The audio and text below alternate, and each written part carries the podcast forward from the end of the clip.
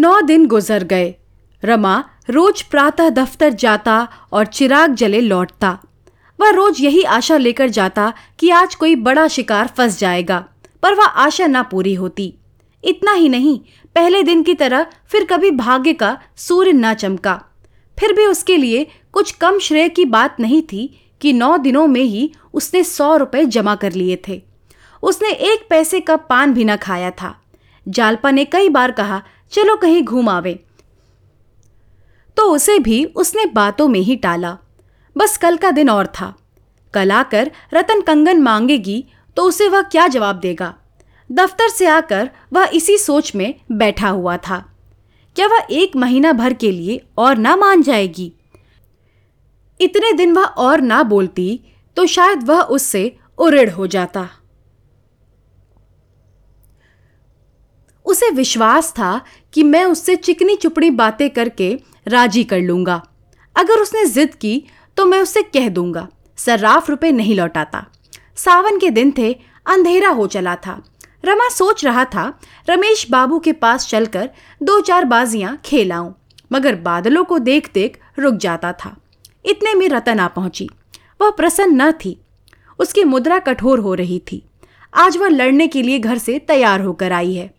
और मुरवत और मुलाहजे की कल्पना को भी कोसों दूर रखना चाहती है। जालपा ने कहा, तुम खूब आई, आज मैं भी जरा तुम्हारे साथ घूम आऊँगी। इन्हें काम के बोझ से आजकल सिर उठाने की भी फुर्सत नहीं है। रतन ने निष्ठुरता से कहा, मुझे आज तो बहुत जल्द घर लौट जाना है। बाबूजी को कल की याद दिलाने आई हूँ।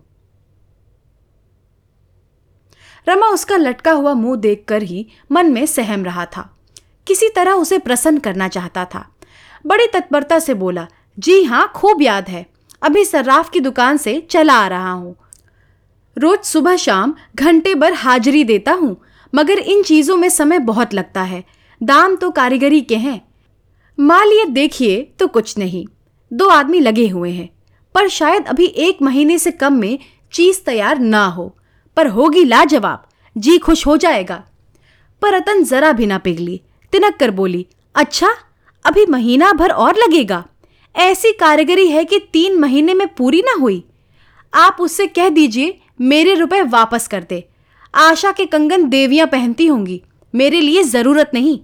रमानाथ, एक महीना ना लगेगा, मैं जल्दी ही बनवा दूँगा। एक महीना तो मैंने अंदाजहन कह दिया था, अब थोड़ी ही कसर रह गई है। कई दिन तो नगीने तलाश करने में लग गए। रतन, मुझे कंगन पहनना ही नहीं है भाई। आप मेरे रुपए लौटा दीजिए बस। सुनार, मैंने भी बहुत देखे हैं। आपकी दया से इस वक्त भी तीन जोड़े कंगन मेरे पास होंगे, पर ऐसी धांधली कहीं नहीं देखी। धांधली के शब्द पर रमा तिलमिला उठा।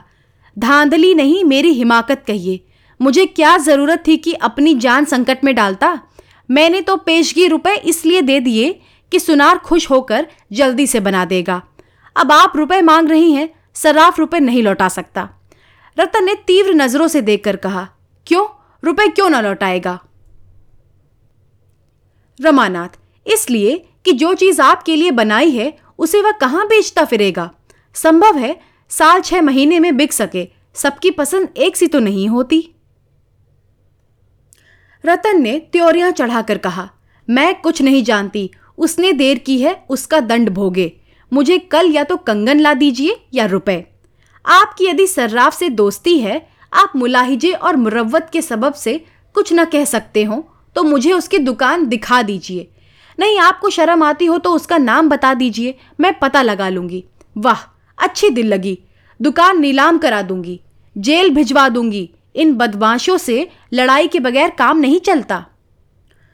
रमा अप्रतिभ होकर ज़मीन की ओर ताकने लगा। वह कितनी मनहूस घड़ी थी जब उसने रतन से रुपए लिए। बैठे बिठाए विपत्ति मोल ली। जालपा ने कहा, सच तो है, इन्हें क्यों नहीं सर्राफ की दुकान पर ले जाते? चीज़ आँखों से देखकर इन्हें संतोष हो जाएगा। रतन, मैं अब चीज़ लेना ही नहीं चाहती। रमा ने कांपते हुए कहा, अच्छी बात है, आपको रुपए कल मिल जाएँगे। रतन, कल किस वक्त? रमानाथ, दफ्तर से लौटते वक्त लेता आऊँगा। रतन, पूरे रुपए लूँगी? ऐसा ना हो कि सौ दो सौ रुपए देकर टाल दे। रमानाथ, कल आप अपने सब रुपए ले जाइएगा। यह कहता हुआ रमा मर्दाने कमरे में आया और रमेश बाबू के नाम एक रुक्का लिखकर गोपी से बोला, इसे रमेश बाबू के पास ले जाओ। जवाब लिखाते लाना। फिर उसने एक दूसरा रुक्का लिखकर विश्वंभर दास को दिया कि मणिक दास को दिखाकर जवाब लाए। विश्वंभर ने कहा, पानी आ रहा है। रमानाथ तो क्या सारी दुनिया बह जाएगी? दौड़ते हुए जाओ। विश्वंबर। और वह जो घर पर ना मिले, रमानाथ, मिलेंगे, वह इस वक्त कहीं नहीं जाते। आज जीवन में पहला अवसर था कि रमा ने दोस्तों से रुपए उधार मांगे। आग्रह और विनय के जितने शब्द उसे याद आए, उनका उपयोग किया। उसके लिए यह बिल्कुल नया अनुभव था। जैसे पत्र आज उसने लिखे, वैसे ही पत्र उसके पास कितनी ही बार आ चुके थे। उन पत्रों को पढ़कर उसका हृदय कितना द्रवित हो जाता था। पर विवश होकर उसे बहाने करने पड़ते थे। क्या रमेश बाबू भी बहाना कर जाएँगे? उनकी आमदनी ज़्यादा है, खर्च कम। वह चाहे तो रुपए का इंतज़ाम कर सकते हैं। क्या मेरे साथ इतना सुलूक भी ना कर सकेंगे? अब तक दोनों लड़के लौटकर नहीं आए। वह द्वार पर टहलने लगा। रतन की मोटर अभी तक खड़ी थी। इतने में रतन बाहर आई और उसे टहलते देखकर भी कुछ बोली नहीं। मोटर पर बैठी और चल दी दोनों कहाँ रह गए अब तक? कहीं खेलने लगे होंगे। शैतान तो है ही। जो कहीं रमेश रुपए दे दे तो चांदी है। मैंने दो सौ नाहक मांगे, शायद इतने रुपए उसके पास ना हो। ससुराल वालों की नोच खसोट से कुछ रहने भी तो नहीं पाता। माड़िक चाहे तो हज़ार पाँच सौ दे सकता है। लेकिन देखा चाहिए, आज परीक्षा हो जाएगी। आज अगर इन लोगों ने रुपए ना दिए तो फिर बात भी ना पूछूँगा। किसी का नौकर नहीं हूँ कि जब वह शतरंज खेलने को बुलाए तो दौड़ा चला जाऊँ। रमा किसी की आहट पाता तो उसका दिल ज़ोर से धड़कने लगता था। आखिर विश्वंभर लौटा। माड़िक ने लिखा था, आजकल बहुत तंग हूँ, मैं तो तुम्ही से मांगने वाला था। रमा ने पुर्जा फाड़ कर फेंक दिया। मतलबी कहीं का। अगर सब इंस्पेक्टर ने मांगा होता तो पुर्जा देखते ही रुपए लेकर दौड़ जाते। खैर, देखा जाएगा। चुंगी के लिए माल तो आएगा ही। इसकी कसर तब निकल जाएगी। इतने में गोपी भी लौटा। रमेश ने लिखा था, मैंने अपने जीवन में दो चार नियम बना लिए हैं, और बड़ी कठोरता से उनका पालन करता हूँ। उनमें से एक नियम यह भी है कि मित्रों से लेन देन का व्यवहार न करूँगा।